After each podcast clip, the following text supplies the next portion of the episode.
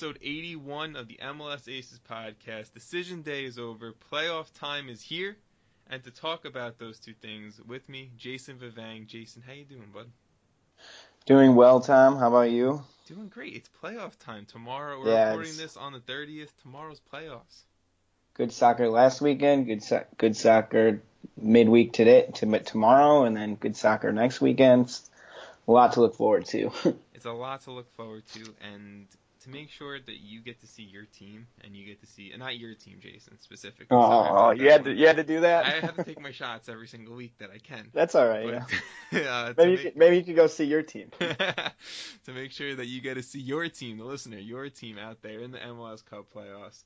Uh, make sure you check out SeatGeek because getting tickets to, um, getting tickets online to sporting events used to be so complicated and risky, but SeatGeek completely changed the game. They survey hundreds of sites and they give you a bunch of different ticket prices and they rate each ticket based on good seats, bad seats, um, and it's all based on the value that that you put in. You say you want to spend 20 bucks on a ticket, then they'll show you the best value for $20 on a ticket to that specific game.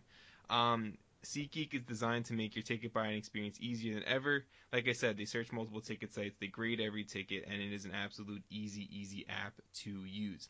Every ticket is fully guaranteed, so you can stop, um, so you can make this your one-stop shop for tickets, and you can purchase with SeatGeek with some confidence. You can make SeatGeek your one-two stop to make sure you get everything from sports tickets to concert tickets to comedy and theater tickets. Um, I'm actually just a few minutes ago purchased um, SeatGeek tickets to go to the New York City um, game tomorrow night. I'm excited to go to the game tomorrow night. I wasn't able to go on decision day, but I'm so happy that I get to go um, against the Union. Jason, I, I we'll, we'll talk about that in a yeah, second. we will. But, but I'm will. so excited to be there in person. Um, it's gonna be awesome. I it's gonna be a crazy, crazy atmosphere, and I'm so excited that SeatGeek was able to hook me up with some of those tickets, and I can get right into the middle of the fold. Now, if you guys, like I said, if you guys want to go see your team, see your Major League Soccer team this MLS Cup playoffs, I can help you out. If you are buying your first purchase on SeatGeek, you can get $20 off that purchase. Just download the SeatGeek app, enter promo code ACES today. That is A C E S. Enter promo code ACES for $20 off your first SeatGeek purchase on the app. SeatGeek, life's an event. They have the tickets. Thank you very much, SeatGeek. Whew. Couldn't be easier to do it. It's it's so easy, so so reliable, and you know it, it sets you up for a great time and a great event to go see. But last weekend we had some great events with some decision day soccer. Literally all of the games besides one because Columbus had to have some weather issues. Um, all happened at once, but the Columbus game didn't even matter at that point.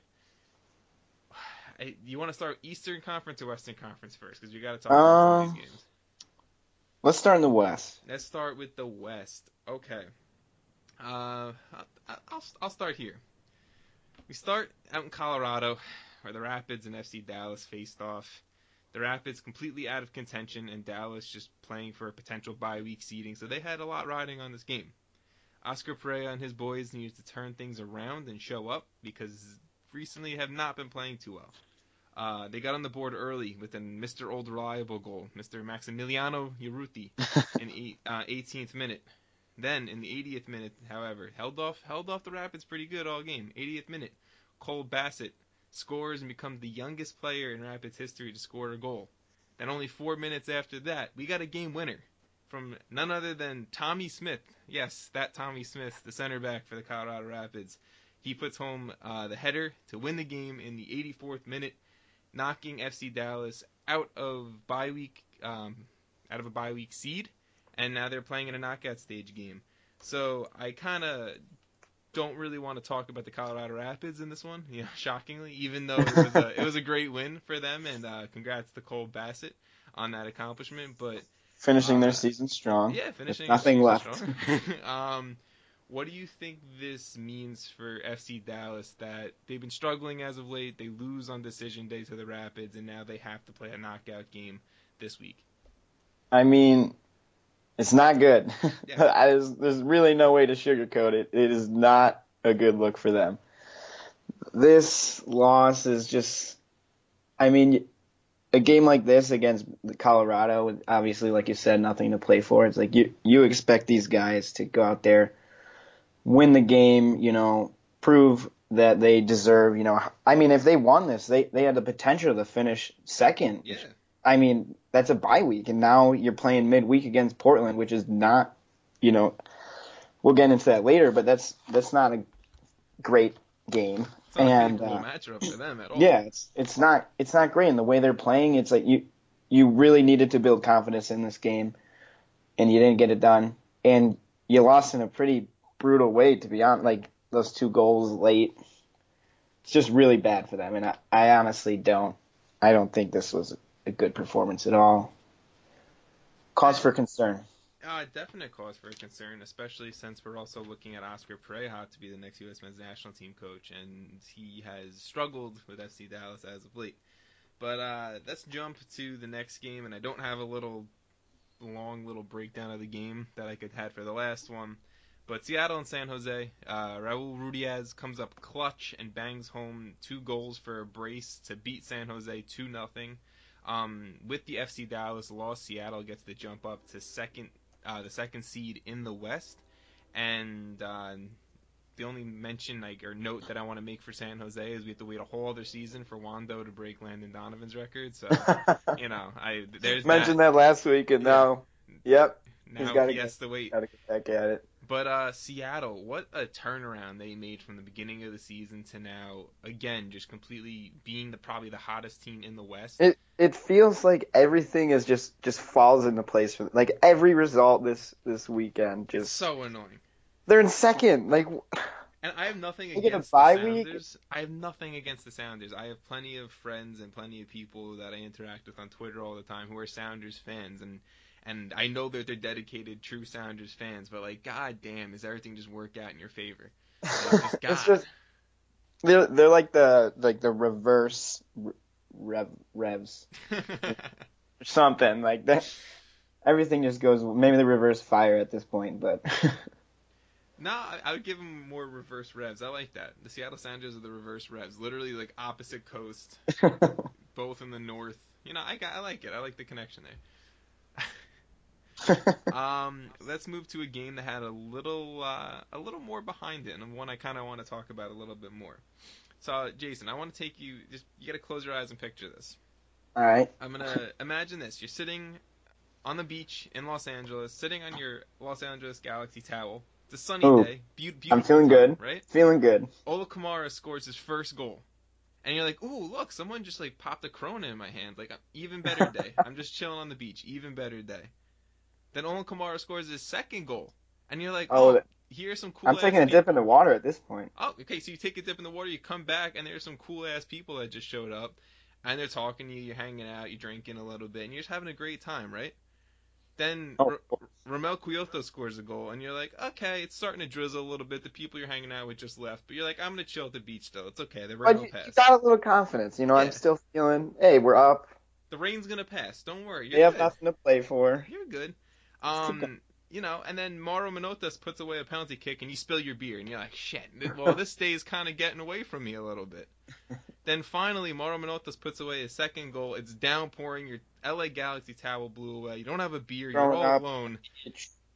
And this is where LA Galaxy Nation is sitting right now, all alone in the downpouring rain. Oh, I mean, am I honestly, like they couldn't get it done. I, I just you got to win your game. Salt Lake wasn't even playing. You got to win your game, and they couldn't get it done. I, It's it's brutal. It, it's really brutal for Galaxy fans. But at the end of the day, like maybe you didn't deserve to be there. As harsh as that sounds. And it's like they they turned it around late at the end of the season, and they were playing great soccer. And then they come off, you come out to a two nothing lead at the half. Ola Kamara just kind of he finally showed a little bit of why you signed him. Obviously, Zlatan overtook that main striker role, but Ola Kamara puts away two and a half, and you're like, okay, like we're at home. We're the Houston, Houston aren't in the playoffs. We got this. What And- whatever halftime speeches those coaches gave, I just Houston didn't have anything to play for, down two goals at half. It's like, what? They came out. They wanted to win. I Real Salt Lake must have gave them some money or something. I don't know. And I, I'm just, you can give what I'm gonna say this last thing about this game or about the LA Galaxy team, and I, you can finish up with whatever you want to say. But one, I feel bad for my my boys over at LA as our house. Just sad, sad day for them. Well, sad few days for them now that the Galaxy missed the playoffs. And two, uh, people continuously say Dom Kinnear is this great coach and he's you know done great things. And yeah he's won games with uh, Houston. And then his time in San Jose kind of was mixed. But I think he is such an overrated coach and an overrated uh, I guess voice in U.S. soccer. Because you know what? He has his moments but at the end he always falls flat on his face. I, and I'm not saying him specifically I'm saying his teams always fall flat on their Mhm. face and that's why I'm saying Dom Kinnear. This is my hot take that Dom Kinnear is just this overrated guy, and he's, Ah. a, he's a problem solver and not a long-term solution. That's fair. I think that's a fair.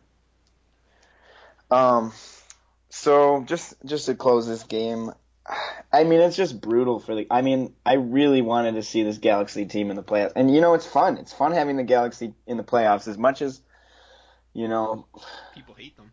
Yeah, as much as people hate them, it they have to admit it's fun to have him in the playoffs, and Zlatan in the playoffs would have been just must watch, and we're missing out on that. So I mean, it, it's sort of a, a lose for for everyone, but Yeah, no. I guess except for RSL fans. But the Mike Petke fans of the world. yeah, Um, uh, yeah. I mean, no hate on RSL, but I, I, Zlatan in the playoffs is like it's gonna be crazy. It would have been crazy. Would have been awesome. No, hundred percent. I would have loved to seen Zlatan versus Rooney like MLS Cup. Like I honestly like if that I don't think that would have happened, but if it did happen, that would have been amazing. But at least at least the chance of it happening would have Yeah, been it was that there. that there's zero percent.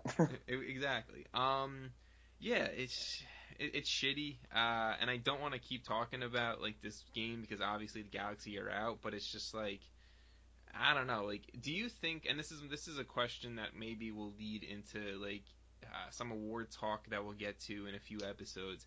But who do you think was a bigger impact on their teams, Zlatan to the Galaxy or Rooney to DC United? Because you can't deny that Zlatan accounted for what 31 32 goals with his 20 something goals and 10 assists on the Yeah, season. I mean, he, his his output was just phenomenal. But honestly, I'd probably go with Rooney. Mhm. Just, I mean, that team was in dead last. Yeah. They didn't look. I mean, that was like a throw in the towel season for them almost, and now they're sitting in, I think, fourth. Like, it's like the what what that team is able to do, and it's obviously not you know only Wayne Rooney, but so he came in and that team seemingly turned it around, and we're now looking at them in the playoffs. If if the Galaxy made the playoffs, I think Zlatan would have a, a lot better argument at this, but Rooney's got to take it because of that playoff spot that they got over the the hump and Galaxy didn't. Exactly, and for, I, I agree with you, and I think that you know when it comes to award time, everyone's saying Zlatan should be up for MVP and Team of the Season and blah blah blah, and he'll probably get it because because he's Zlatan Ibrahimovic. but I mean, I don't know if I can give a guy a Team of the Season if his team didn't make the playoffs. I don't know if I can give a guy a potential MVP candidacy if his team didn't make the playoffs. You know, like I It's- it's in, a- my head, it's hard to get over that. it's a hard no for me. It, It's no I'm pretty me, dog. It's a no. I'm me. pretty adamant. I don't think he should get MVP. You got to make the playoffs at least, at the very least. I don't think that him or Wayne Rooney should get MVP if we're gonna go for either of those two. But if I'm gonna give it to one of those two, it's gonna be Rooney, just because like you like everything you said before. I'm not gonna Yeah, rehash yeah. it, but yeah, you know, it, it's it's a very interesting and crazy uh, crazy scene that kind of played out in L.A. and um, you know, sucks, but good on uh, Mauro Manotas and Houston. Sometimes things go your way, sometimes they don't, and this was they didn't for the Galaxy. So Yeah, you know, you got to live with it and look forward to next season. Yeah, uh, kind of. It's gonna be interesting to see. And again, I hate making this like always just a. I always feel like I'm talking about the Galaxy. I always feel like I'm kind of like dragging on Galaxy points. But with them and some other teams that we'll get to, it's interesting to see kind of how uh, how this roster will look next season. so let's move on to a team that kind of had a uh, a Twitter blow up today, a little bit in the West, and um, they're the one team we'll probably talk about that's not making the playoffs, and that's the Vancouver Whitecaps. Um, so it's the same thing for this one. Portland Timbers, you know, they were kind of locked in that fifth spot in the West, and they kind of put out a second starting eleven, a, a backup team that consisted of Lucas Melano, um, Marco Farfan, Bill uh, Tuiloma um, and you know you, you can just tell it wasn't going to be a win for the Timbers. They were kind of resting all their stars for the playoffs because they knew they were locked into that five seed. While Vancouver came out nothing to lose, um, a full force lineup, and uh, it was a it was an awesome farewell moment for the Canadian sensation Alphonso Davies. Uh, Davies started in this game, played in his last game for the Vancouver Whitecaps before he heads over to join Bayern Munich in Germany. Uh, he came out and in 31 minutes scored a brace. Uh, they they were great goals. They were absolutely great. Yeah, goals, they were they were beautiful. It's why he's gonna go join one of the best teams in the world. And you know, I I personally don't think he will get starting minutes right away, or you know, but the opportunity that he'll have to go train with Arjen Robben and Franck Ribery, um, especially those guys play his position, and I think he'll learn some valuable valuable lessons I, there. I think it's sort it's sort of comparable to Tim Weah in. PSG. Yeah. I but I mean Canada's definitely got a lot to be excited about with Davies. I mean, he's a great player. He's he's so young and it's it's he's fun to watch. Exactly. I think uh, you know I, I don't want to really talk about the Timbers here, but it was a great moment for uh, for Alphonso Davies. It was a great moment for the Vancouver Whitecaps organization and a great farewell for Davies in that city. You know, it was just cool that his last game he went out on a brace at home. You know, it, Yeah, it's, yeah, it's I one agree. of those storybook endings type of thing. Mm-hmm. But did you see the absolute breakdown of the Vancouver Whitecaps today on Twitter? I did not actually. They, um, so I guess today they had their exit interviews with the media, kind of talking about the season overall and whatever. And um, the, the main two that I saw, the main two statements that I saw were from Doniel Henry and um, Kendall Waston. Um, I saw I saw the Waston. Yeah, they, apparently it was both um, comments that saying that there's two-faced guys in the locker room, and it's hard to succeed when you have guys going out and playing for themselves, and um, it, it's kind of crazy because uh, Kendall Waston's uh, publicly announced that he doesn't want to be with the Vancouver Whitecaps in 2019, and he is a top defender in this league, so that'll be interesting to see if he goes to another Major League Soccer spot. But uh, it kind of just adds a little more you know, it kind of, I I feel like it kind of just shits on the moment that Alphonso Davies has. And for Vancouver Whitecaps fans, you have nothing really going on with not making the playoffs. I feel like this next week should have been celebrating Alphonso Davies. And now it's like, what's going on with our locker room? Why is the, the team culture here shitty? It's it's like a sour note sort of to end their season on after a pretty great game and a great performance to end on, and it's it's really kind of depressing. Yeah, it sucks, you know? But hopefully we see some change in the Vancouver Whitecaps locker room. I think there's going to be a uh, a big uh, uh, a big overhaul of players and um, probably coaches next season, and uh, be interesting to there'll be another uh, off season team to kind of look at their roster and see what major changes happen. Now, yeah, so, sometimes these uh, these kind of blow ups actually end up being great for the team, so we'll we'll get to see that. Exactly. I think you know you just got to see the right people are brought in, and uh, the organization handles it the best way. Uh, let- let's move to the biggest game of the weekend in the Western Conference. Uh, maybe the biggest game of the weekend in general, depending on who you're asking. That was Sporting Kansas City versus LAFC on Fox Sports One. Um, things really started up here in the 37th minute when Roger Espinoza put away a golazo from distance. Um, SKC were up one nothing at that point, looking at first place in the West and looking at a first round bye. Uh, however, things were kind of chippy from from that point on. Some physical play, and in the 62nd minute, Seth Sinovic was shown a red card after a VAR review for denial of obvious goal scoring opportunity. Um, uh, it was a uh, corner that it was a shot and uh, hit his arm in the box, and a penalty was given for LAFC. Um, Carlos Vela steps up and does what Carlos Vela does and bangs home a penalty kick. Um, game was tied 1-1 at that point. SKC down 10 men and the physical play not really ending. Um, in the 72nd minute, Khiry Shelton kind of bursted down the uh, right hand sideline, which I'm a New York City fan. I never really saw that from Shelton at any of his games. But um, he puts in a beautiful ball into the box right at the feet of Daniel Shalhoub, uh, Salloi, and um, Salloi puts it away and sends Sporting Kansas City to the first seed in the West with a 2-1 win over LAFC. And uh, you know, I know you have your opinions on the LAFC defense, so I want to hear it. Um, yeah, I mean, we we texted a little bit on Sunday about this, but that last goal they gave was bad. Shoddy defense really, really bad. You're up a man, and I, I swear there was five or six guys within ten yards, and they just got. It's bad. It's it's not a good look, and it it it was not good. I think that you know credit to Sporting Kansas City, but this was a chippy game, and it'll be interesting to see how these players do in their next playoff game. Yeah. I... Luckily, luckily they don't have to play midweek. Actually, LAFC does, but Kansas City doesn't. And that red card is pretty brutal too. They're going to lose uh, Sinovic, which is not great, but yeah, that's the point that I wanted to bring up. You lose Sinovic for uh, you know the first first game in the playoffs, so you have no left back.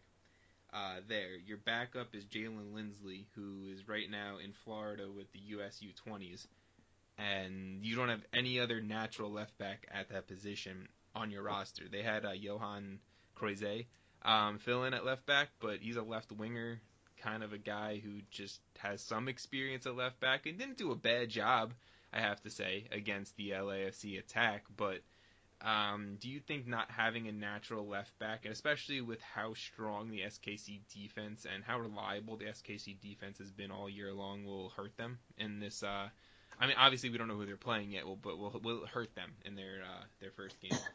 I think it will. I, I, I do. I, I don't think their record is very favorable favorable in games without Sinovic, but I just think you want that full back line in a playoff game, and regardless of who they're playing, the defense is weakened. Mm-hmm. Like you said, you know, it's it's not it's not going to be great for them. I do think this team is a, a really strong team, and they could possibly get over that, but it's it's definitely a cause for them to be concerned a little bit. And I mean, they have a week and they get to see who they're playing on Thursday, and they'll have a week to uh, kind of prepare and figure out what they're going to do there because they know that one thing will be constant is they're not going to have him.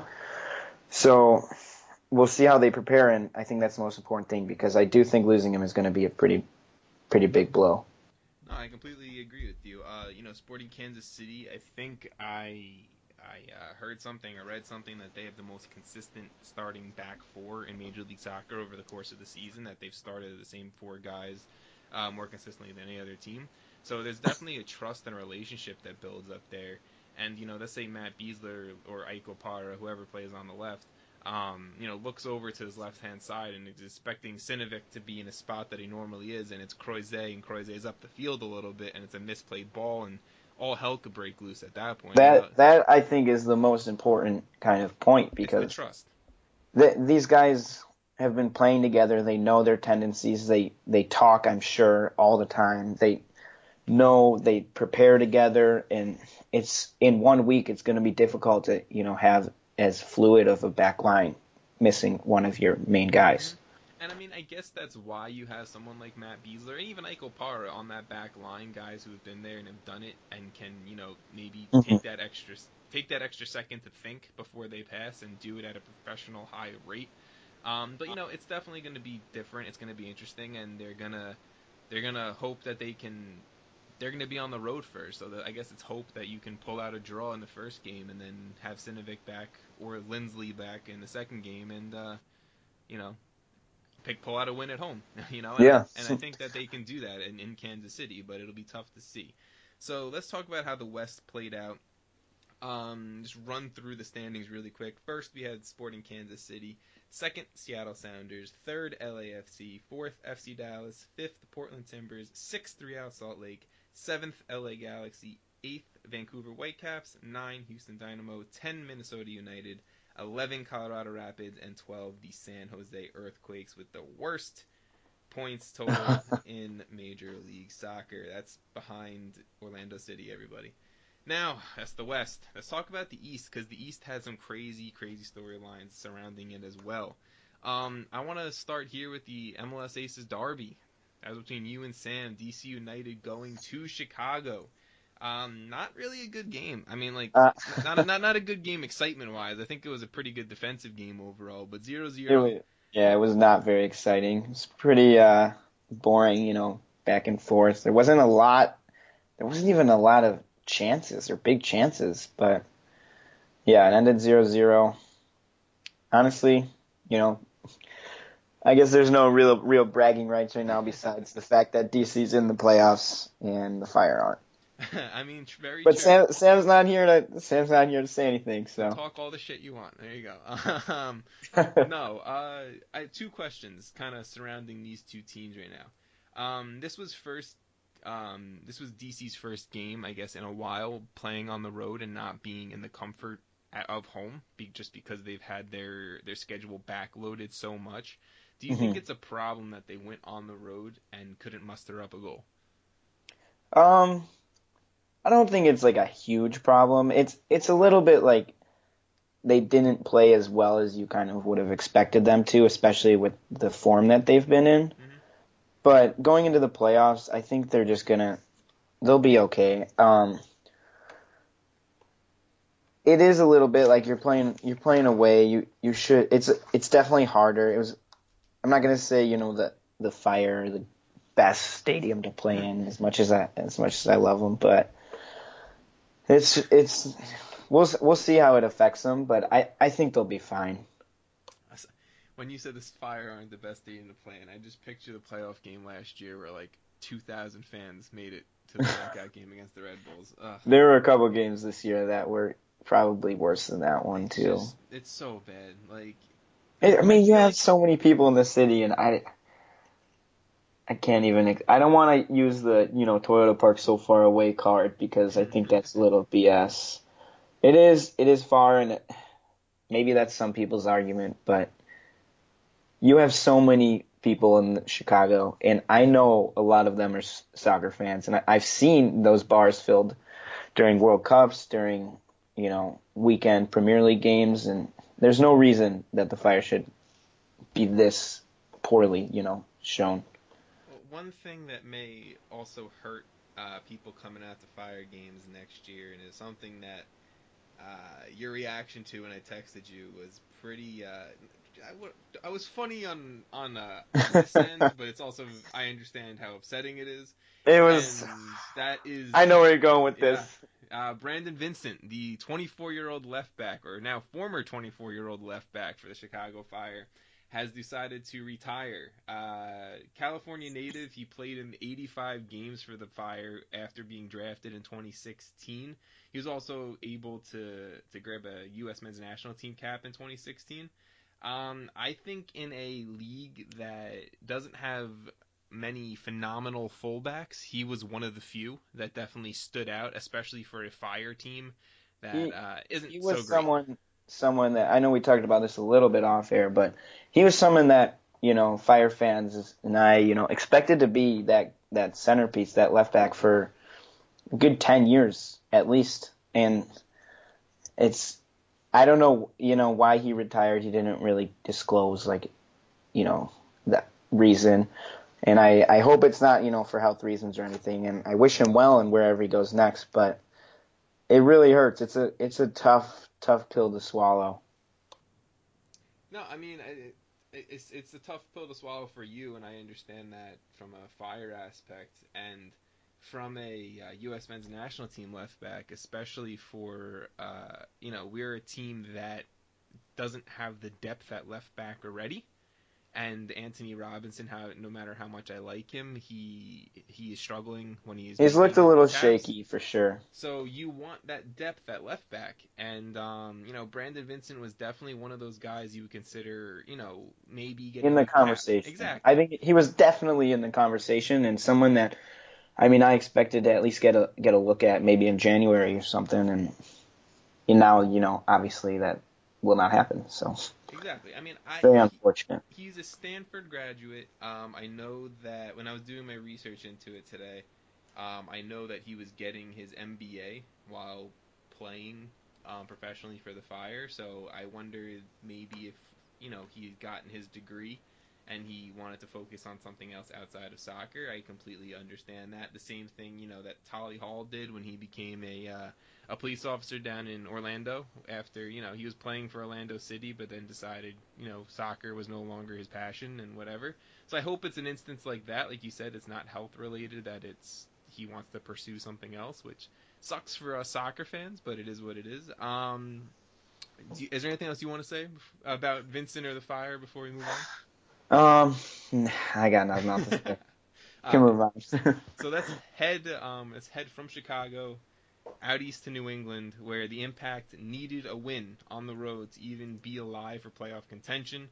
However, Diego Fagundez had other ideas and in the 74th minute Fagundez puts away a goal and becomes the youngest player in Revolution history with 50 goals in his career. Um the Impact lose and are out of the playoffs, which set up a way less stressful game for uh, the hashtag Save the Crew.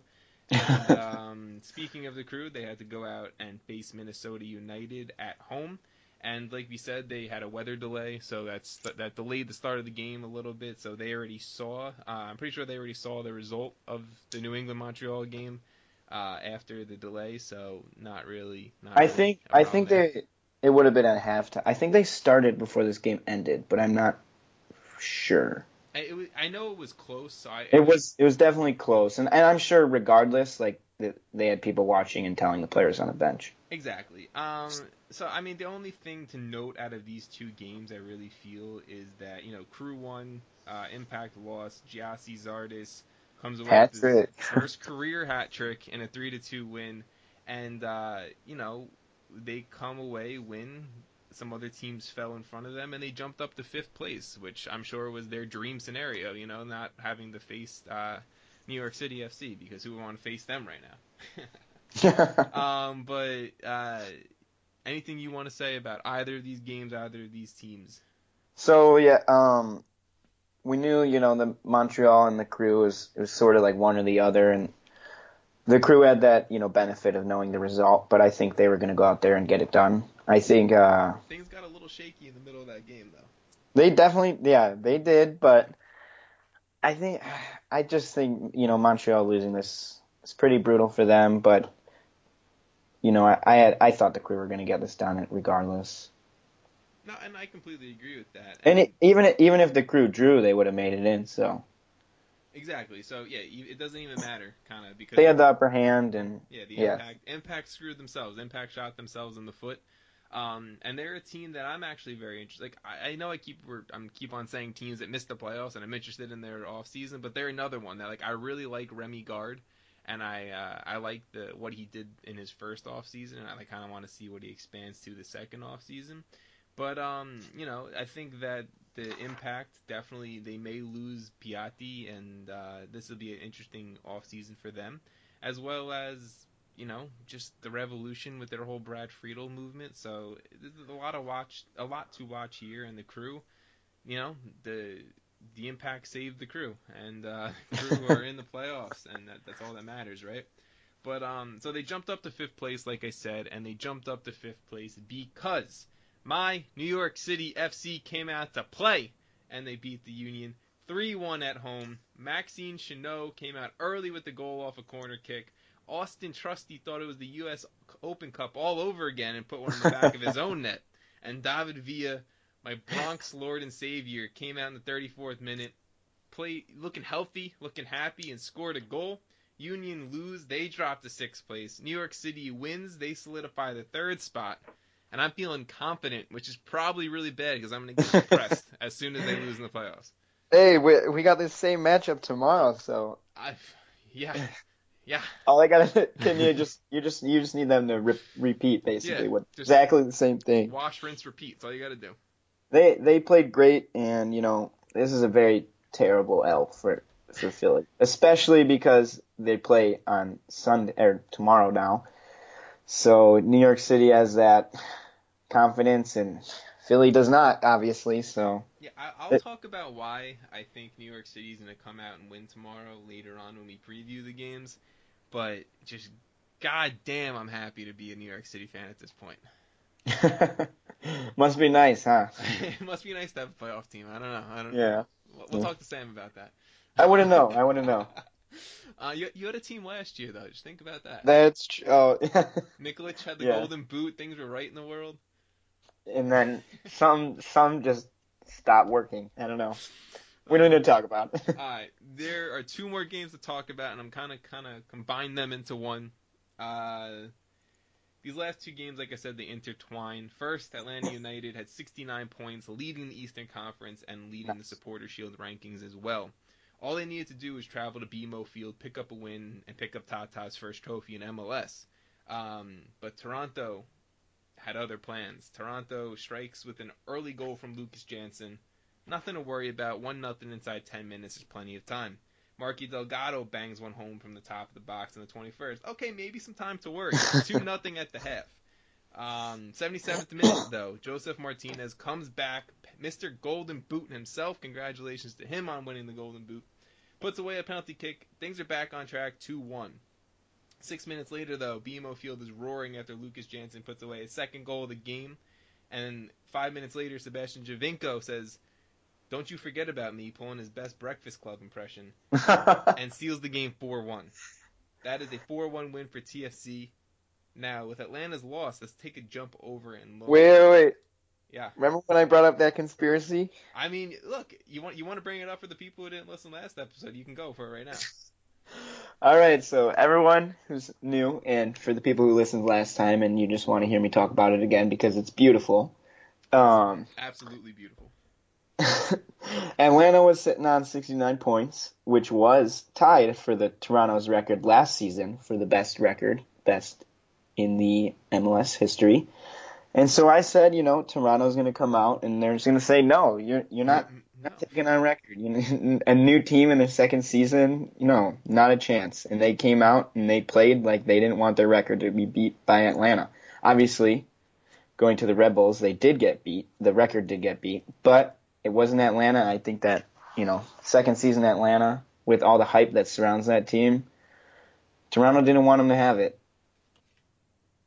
No, I, I I love that that conspiracy theory, and I think it's probably completely true. But um, you know, you mentioned it. Let's move over to Harrison, New Jersey, where all the Red Bulls had to do is pretty much tie things up, and like you guys already know, they won the Supporter Shield. But um, 15th minute, Bradley Wright Phillips gets taken down in the box, and a penalty kick is set up for none other than Derrick Etienne Jr. Because that's exactly who you would think takes penalty kicks from the Red Bulls. But penalty kick trouble in the past, um, so Etienne Jr. steps up. Everyone in the world knew the shot was going right if you've ever watched a Red Bull game and Etienne Jr. taking a penalty kick.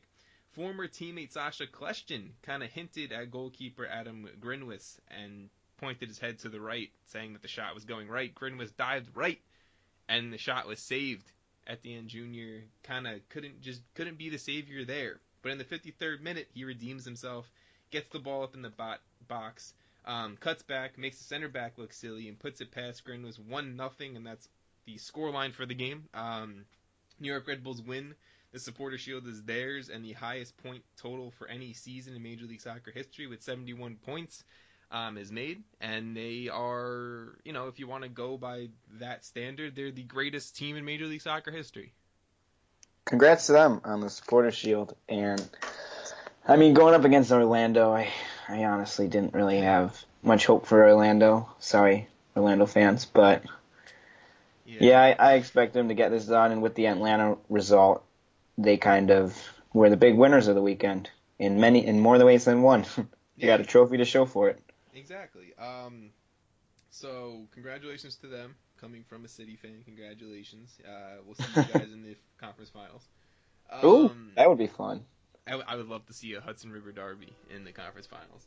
Um, but let's quickly run through the Eastern Conference. Red Bulls finished first, Atlanta in second, New York City in third, DC in fourth, Crew in fifth, uh, Union in sixth, the Impact de Montreal in seventh, New England Revolution in eighth, TFC in ninth, Chicago Fire, sorry about this, in tenth, and Orlando City, the second worst team in Major League Soccer, in 11th. Um, your Golden Boot winner for the season was Josef Martinez, shockingly, and your uh, assist leader king, whatever you want to call that, um, was Borek Dockal for the Philadelphia Union with 18. Um, those were the that's how the regular season played out, and I don't think many people saw it playing out like this, especially with Orlando City being one of the worst teams in the league a- a- after an incredible offseason of acquisitions. Um, the defending champions going on a CONCACAF Champions League run and then missing out on the playoffs. Uh, the LA Galaxy just not being in the playoffs in general, that you don't usually see that happening. So I don't think many people saw the season playing out the way it did and uh, that's the beauty of it. Exactly, I was gonna say that's the beauty of Major League Soccer. You know, that's that's the beauty of this league, these teams, and and how this league operates. Um, anything you have to say about the overall regular season before we dive into a little bit of a preview of the Wednesday and Thursday night games? Um, it was a fun season. I'm, you know, honestly, I'm excited for the playoffs, and I think we we we will delve more into the you know overall season towards you know after the playoffs, but. Mm-hmm it w- it was a good season, and obviously there were some things that you may have expected, like Atlanta being so good, and things that you may not have expected, like you mentioned with Toronto, and overall, I mean, I I'm, I was excited. I, I had a fun time watching all season, and now we're going into the playoffs. Exactly. It's playoff time, and like Jason said, after the season's over, we'll definitely dive into an overall look at the season, an overall look at what the off season is going to look like for certain teams, um, and we'll talk about awards then too. But let's not worry about that right now. We got to worry about playoffs because tomorrow we got night, games. tomorrow night starts the knockout games, and the first game, first game, my boys, New York City FC at home versus the Philadelphia Union rematch of the decision day game. Uh, I don't. You, do you want to start on this one? Cause I can. I, I can start on this one. Yeah, I mean, yeah, I know you got a lot to say, so I'll start. Um, this this game on Sunday, I think, is going to have a big impact on tomorrow's game. Obviously, it's a rematch, like we've mentioned, but it's just so much of a confidence builder, I think, for New York, and it just kills the confidence on the other end, Philly, and it's it's going to be fun. I think I think it'll be a more competitive game than the one on Sunday. I think uh, the Union will try and correct some of their flaws that they had, and they're going to come out.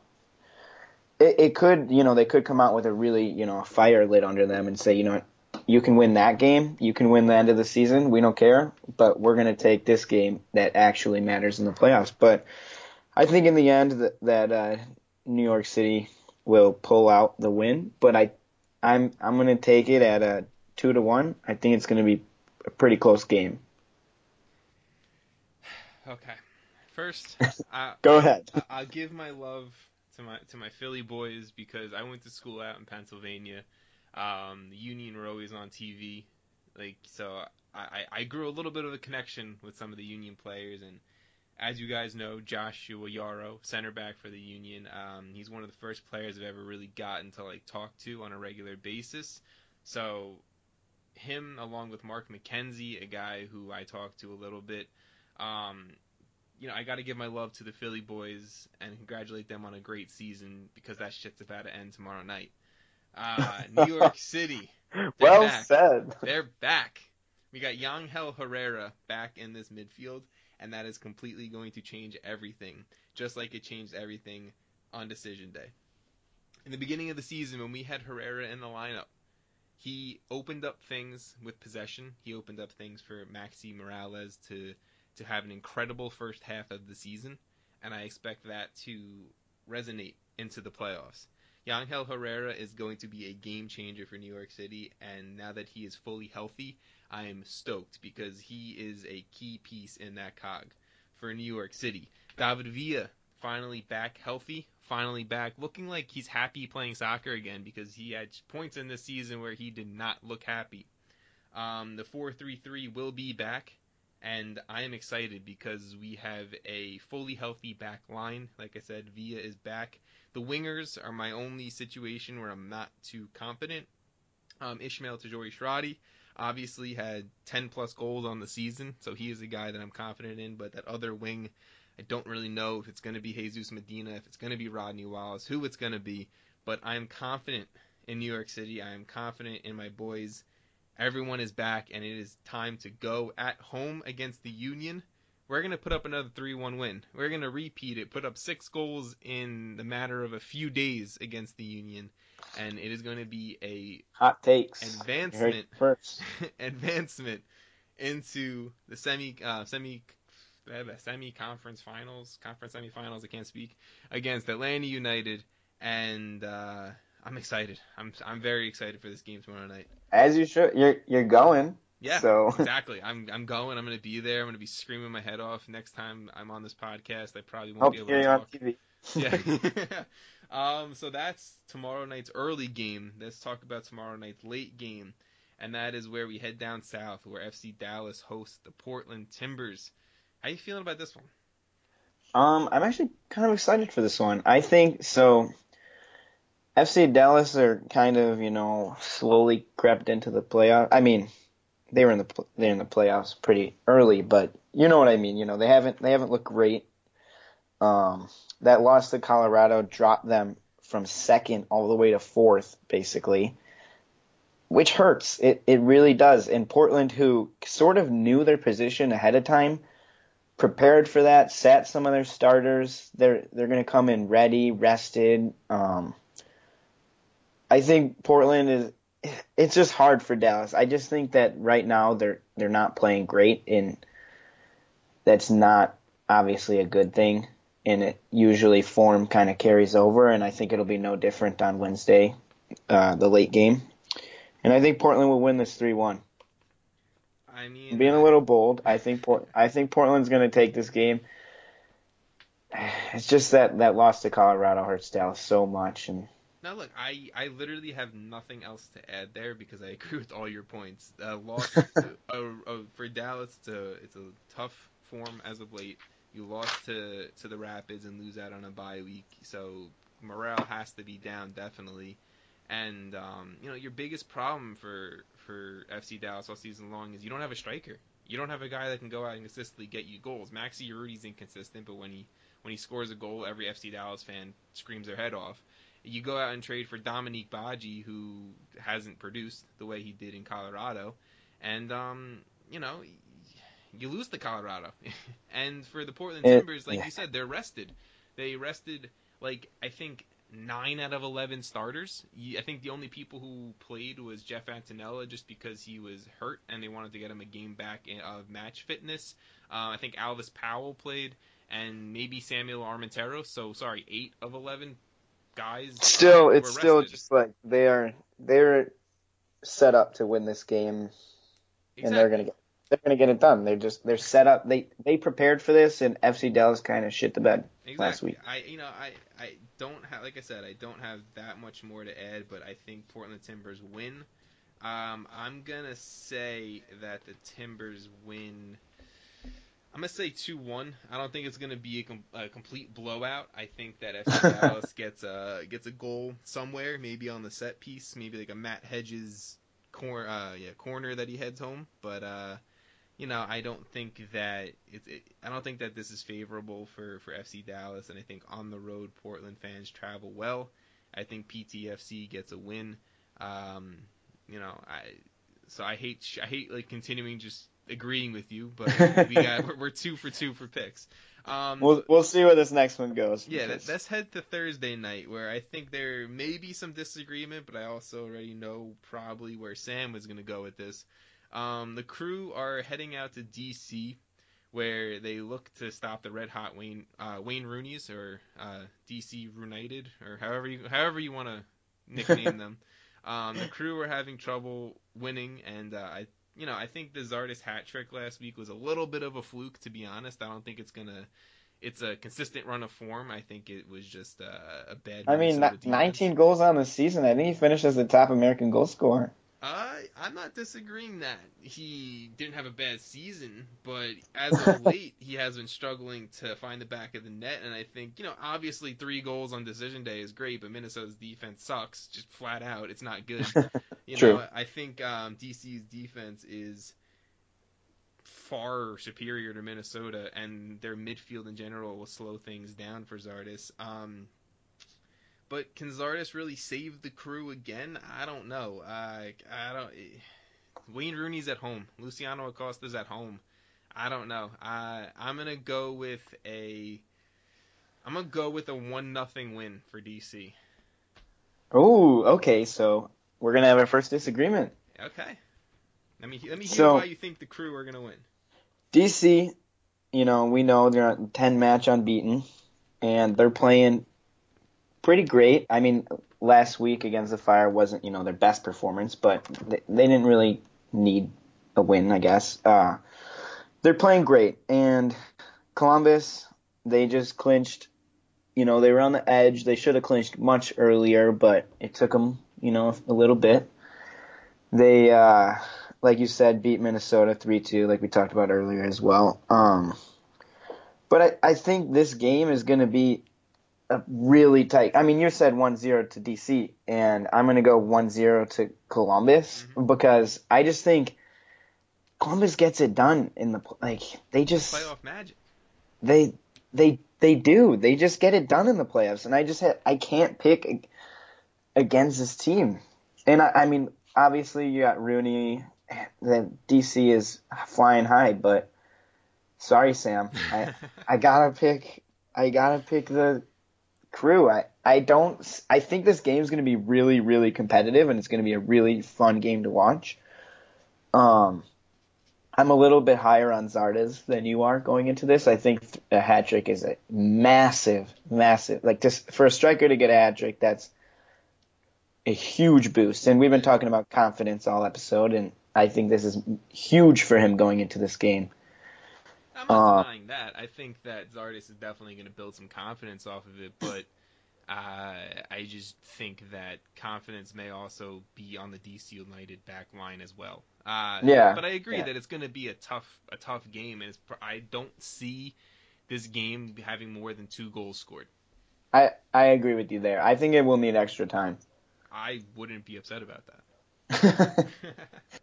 um, so the last game, the last game of the knockout round stage, and a game that some people have been picking opposite of what you may think.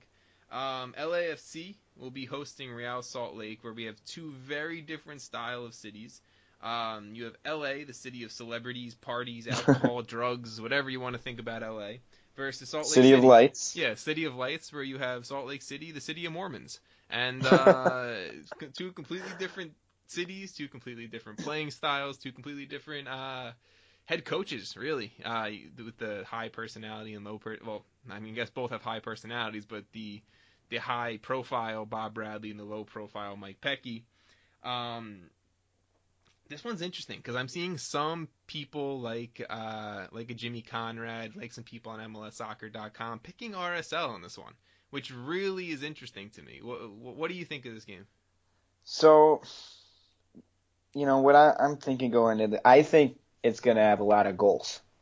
I think we're going to see a lot of goals in this game. There's not a lot of good defense in this game. That's definitely true. It- it's a, a high-powered attack, you know, especially for LAFC, and I think we're going to see a high-scoring game. Um, I'm picking LAFC only because you know I I just think they're the better team. Uh, RSL also has obviously has to play in LA, and they have not been very good this season um, away. I think they only have three wins, and you know that is obviously not a good look.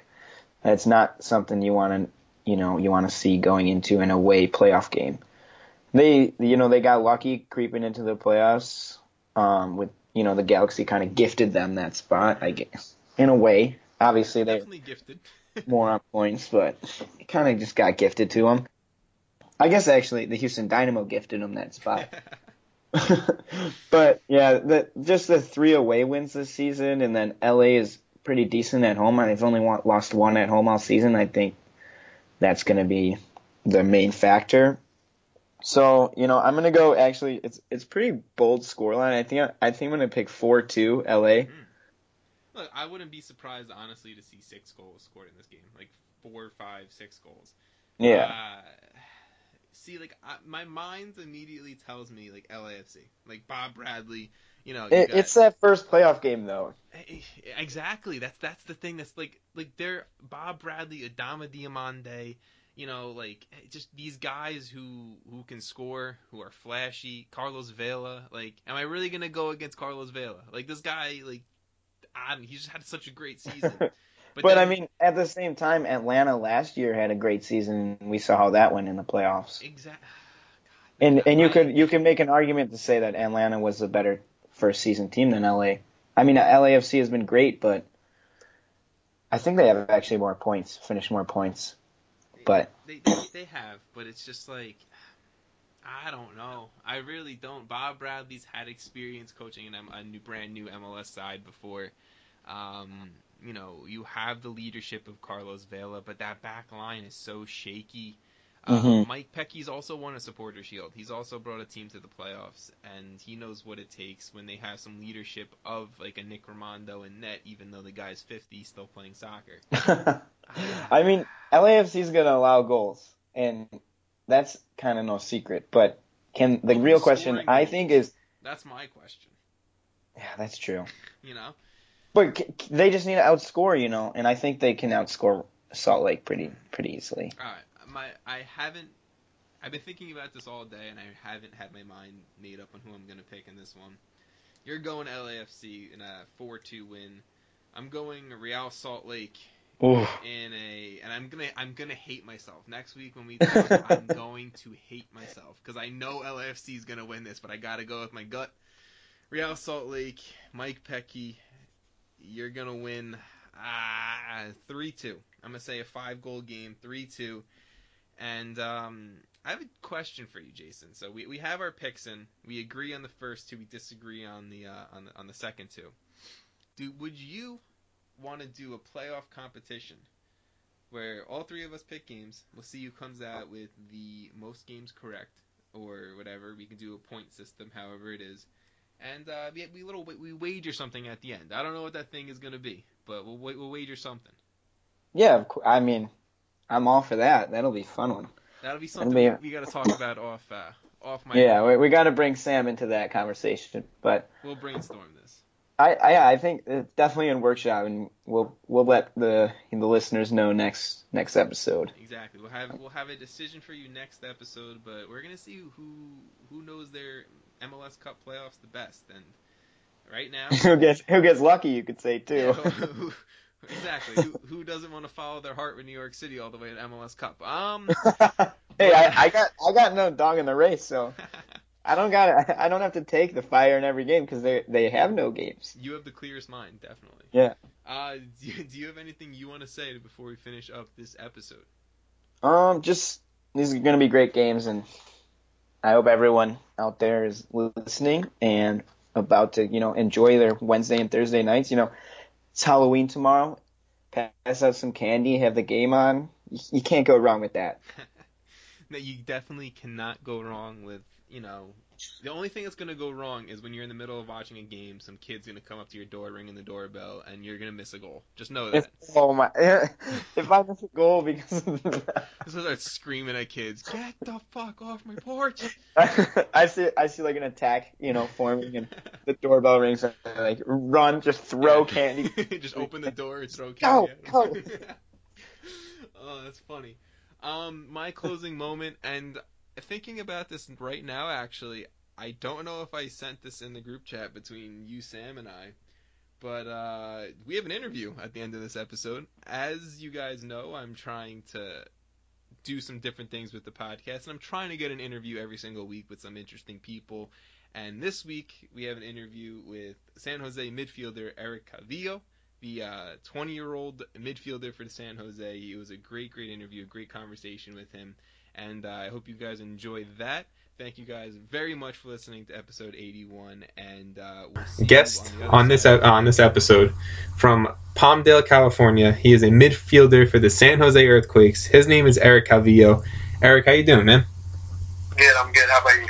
I'm doing okay. Busy, busy day. Um, I want to start this off by talking about a little bit of your past soccer experience, And uh, before we kind of move on to current day stuff and, and your your MLS debut, which I definitely want to talk about, but um, you played with the New York Cosmos in 2016 and 2017, which I'm from Long Island, uh, so I absolutely love that, and I love the New York Cosmos ties that you have there. Uh, what was that time playing like in the NASL and you know in New York and, and playing for probably one of the most recognizable uh, soccer brands in America?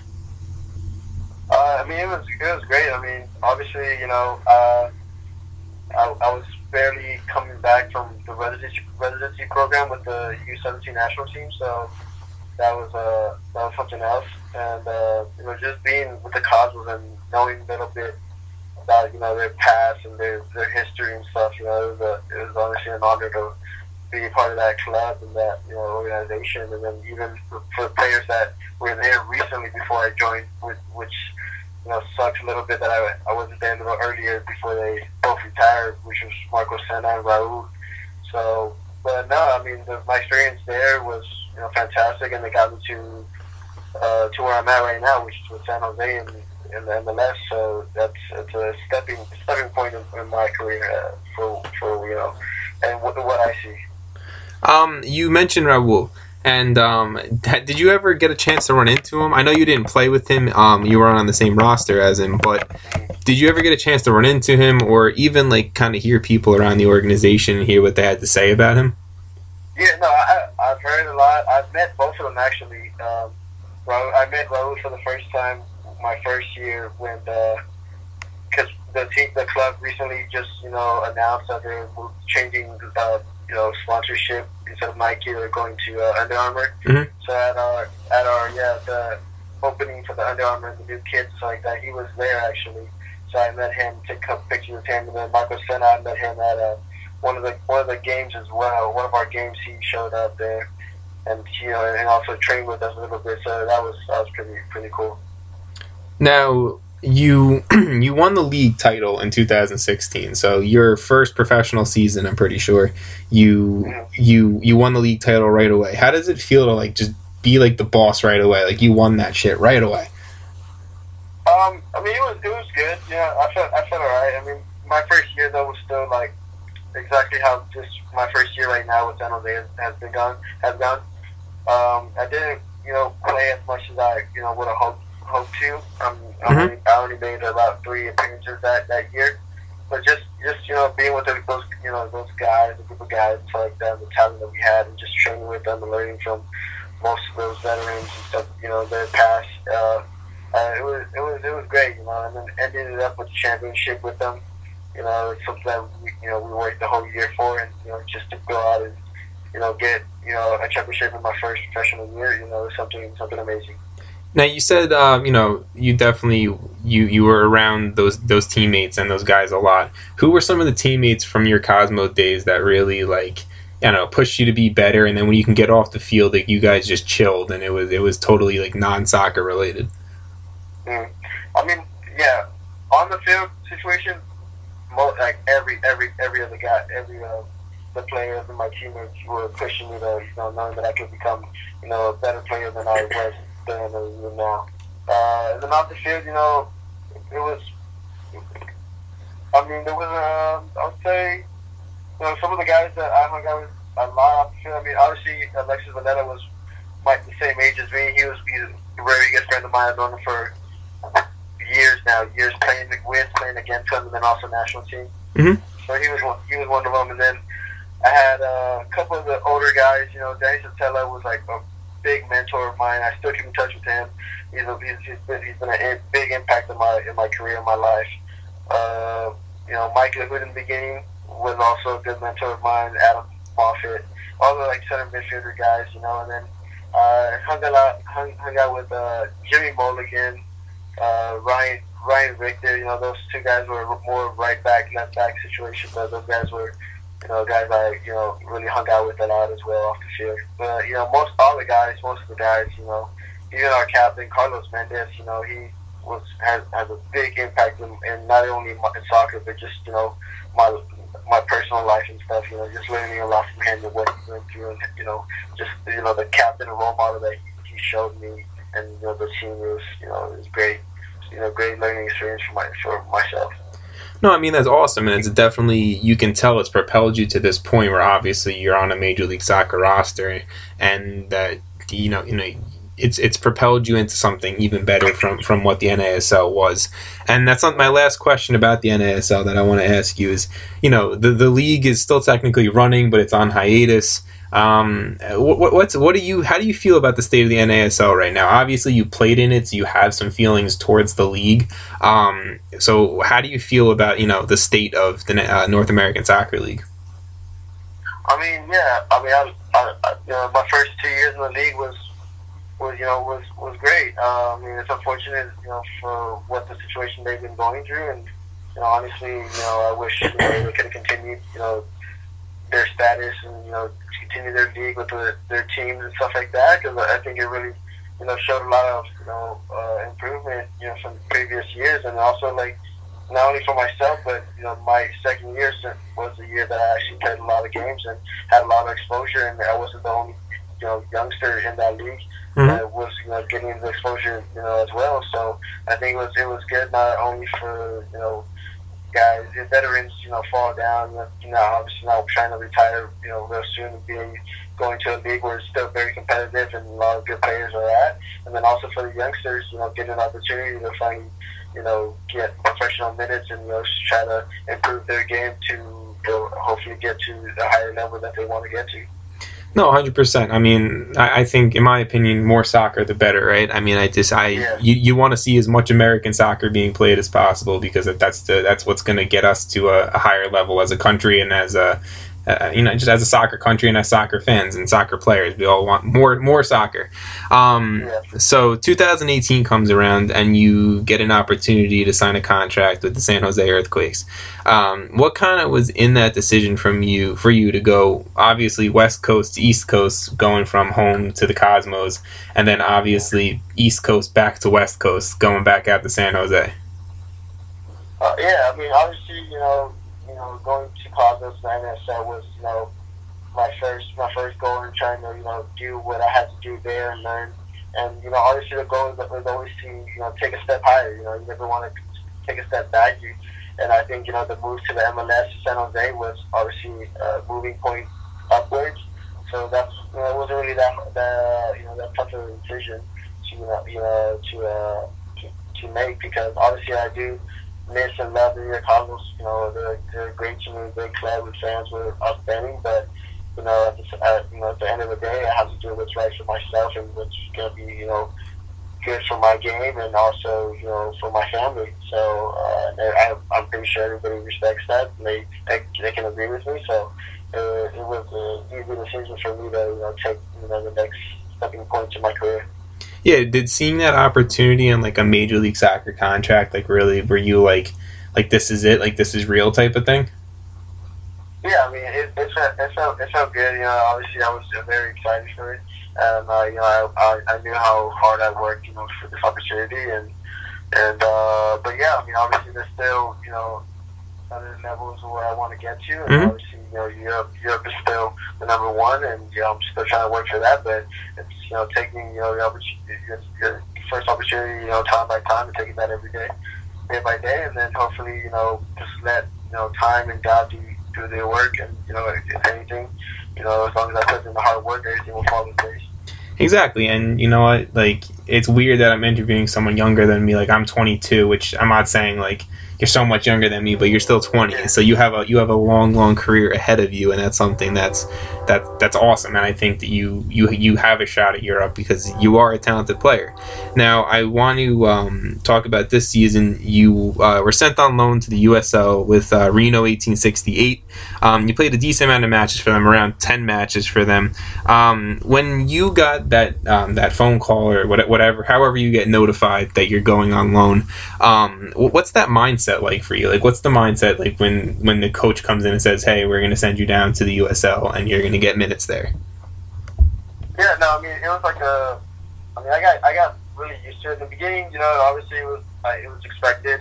Mm-hmm. Um, but uh, but yeah, after you know getting almost you know I, I was really training with San Jose every week, and then on the weekends I was sent down to on loan to play, and uh, so it was getting to the point where I was getting used to it, and at the same time, it was you know it was difficult to like go down with a group of guys that I've never really met or trained with, and just trying to you know get into their style and the, the style of their play, and then also the level in that league compared to MLS and stuff like that. But uh, but no, I mean obviously you know I just, I wanted to play games, I wanted to get minutes, and not just be training and sitting out you know for nothing. So it was uh it was hopeful stuff like that, and you know obviously you know the, the Reno was a great organization as well. They've been doing well, you know, so far, as and I've been following up on them, you know, since since uh, since I've been playing with them, and you know, uh, I think you know playing with playing a couple games down there, and then coming coming back up to uh, San Jose, you know, especially you know playing well, you know, down down in Reno, gave me a little confidence. So that helped me a lot too this year. Yeah, I mean, like you know, Reno's they're still in the USL playoffs. Like I, I know you said you keep up with them. Like, do you still have any contact with the guys? Like wishing them luck and like watching them play? Yeah, yeah, I do. I do. Most of the guys I do, I, I stay in contact with them. I mean, they they're they're, they're great friends of mine now. You know, we're really close like, to the point where they're congratulating me. They're following me for my success so far. Just you know, and then towards the end of the season, and you know, I'm doing the same thing as as well. You know, I watch you know most of their games. You know, when I'm not there, and then also now I'm following up, following them in their playoffs, and I'm wishing them the best of luck as well. And they I know they have one more. They have a game tomorrow in the semi you know, semifinal conference. So I know it's going to be a good game, and I know what they're capable of, and you know, hopefully they can uh, go out and do what they've been doing and get another victory. Now, here's the question that, that I've been wanting to get to, and I wanted to build up to it a little bit. You made your MLS debut last Sunday against the Colorado Rapids, which is an absolutely incredible accomplishment, and congratulations on that. Um, you were also at home in San Jose for your debut, which is probably an incredible feeling. Can you walk me through like what the feelings were when you were walking out on that field? Like it just what it, what it was like to walk out on that field for your debut at home? Uh, yeah, I mean it was my it was my MLS first start. Debut, yes, but it was my debut. Sorry, that that's what I meant. Sorry, my bad. Yeah, it's okay. Yeah, no, I mean you know when when I when I found out it was that day I found out that I was starting. And then, honestly, like it's been weird lately. Even on my debut, like I didn't really get like any butterflies like I usually do, like usually did before. Mm-hmm. It was like I don't know. It was a different feeling. It was like, um, yeah, I was excited and I was ready for the opportunity. I know how long I've been waiting for it, how hard I worked. So it was like to the point where like, all right, cool, like it's here, and I'm gonna show everybody like why why I'm here. You know, Mhm. like I should I should be I should uh you know getting my opportunity, you know, you know, earlier in the year, especially when we're out of playoffs type of stuff, you know. But you know, the time when time was time, I, uh, you know, there wasn't anything else I could really do about it, and except you know just be ready for an opportunity, and that, and that's when I got it this past weekend, and it was absolutely you know great feeling for me, especially you know going out, you know, starting the game, and then just hearing you know the, the crowd and just being in the just the, the speed of play as well, just being in that momentum. Um, and then also having some family members out there, families and friends, just being there for me. So I feel like yeah, it was a, it was honestly, you know, something I've been dreaming of, and you know, was waiting on, and you know, happy that you know, happy, happy that I finally got that opportunity.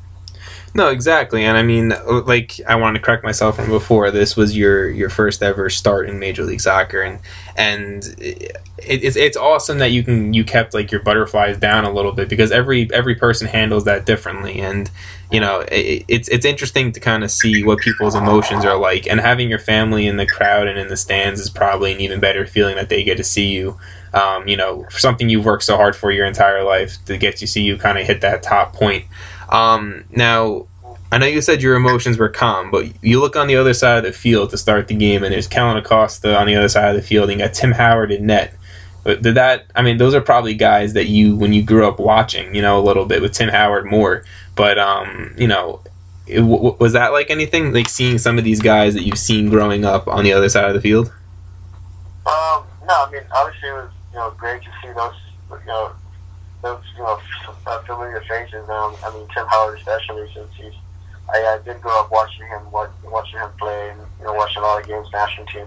And then Kevin Acosta, I played against him. I, I you know I played you know you know national team wise against him and I I met him a couple of times and I know we have some like mutual friends you know between us and you know he's uh, he's, he's, a, he's a friend of mine. I would I would say. I mean, you know, Mhm. he saw, you know, he saw me, you know, in the start in the, you know, before we walked out, he said, you know, he was very happy to see me, and and uh, you know, it was good. You know, so I was happy to play against both of them, and you know, obviously I just wanted to go out and do my thing, and that's really all I focused on. No, and that and that that's completely awesome, and I love that. I got three more questions for you. Um, so San Jose have been in the news recently with their newest um, move of bringing in the head coach Matias Almeyda. Um, have you personally heard from Almeyda, or has he addressed the team at all about kind of like what the plans are for 2019, or anything that he, you know, maybe he's just like has a little motivational thing he wanted to start for 2019 type of thing? Uh, no, we haven't. No, nobody has really, nobody on the on the team that I know of really has spoken spoken about him or spoken to him. Um, right now, we're just obviously focusing on the end of the year and Mhm. finishing up this season, and then everything else will fall into place for next year, and we'll see what happens. But no, he has he hasn't uh he hasn't made any personal contacts with any of us. No, and I, you know, it's one of those things you're interested in seeing. Like, did he already talk to the guys? Is he saving it? Type of thing. Um, my second to last question is, when you're not playing soccer, what do you like to do? Do you, are you a video game guy? Are you uh, a, a workout freak? What are you? Yeah, I'll, I'll say I'm a video video game guy or just you know watching movies or TV shows. What's your game? Fortnite. Oh, of course, it's Fortnite. Uh, who's the best Fortnite player? Fortnite or FIFA. Who's the best Fortnite player on San Jose? What's that? Who's the best Fortnite player on San Jose? I Oh, of course. I like the confidence. Yes, you are. No, yeah, no doubt, no doubt. if you had if you had to you're going out with doubles in Fortnite, who's your teammate? If I'm going, what? If you're playing Fortnite and you need a teammate out there, who's your teammate? Like on the on, on, from the team? Yeah. Uh, I'll say it would be either between Paul Marie and Luis Felipe. I mean, just for some for some reason they seem like they would be the types of guys that would go out there and be playing Fortnite too. I mean, Yeah, I mean, there, there's a couple, there's a couple guys, there, there's a couple guys that, I mean, even some of the veterans that we got, we got some into the game as well. I mean, I there's no way I'm believing that like Wondo's playing Fortnite. No, Not- no, not. But, yeah, Shinsuke, he's, he's loving the game. I mean, me personally, I'm more of a FIFA type of guy. I mean, and I know you said you play FIFA too, but he, there's, there's nothing better than FIFA 19 right now. I haven't even played that one yet.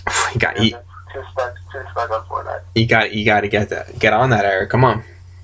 Yeah. um, my last question, this is a question that I ask every single guest at the end of the show. If you can go back in time and relive one moment in all of soccer history, so anything in soccer, you can go back and relive that moment live. What would that moment be for you?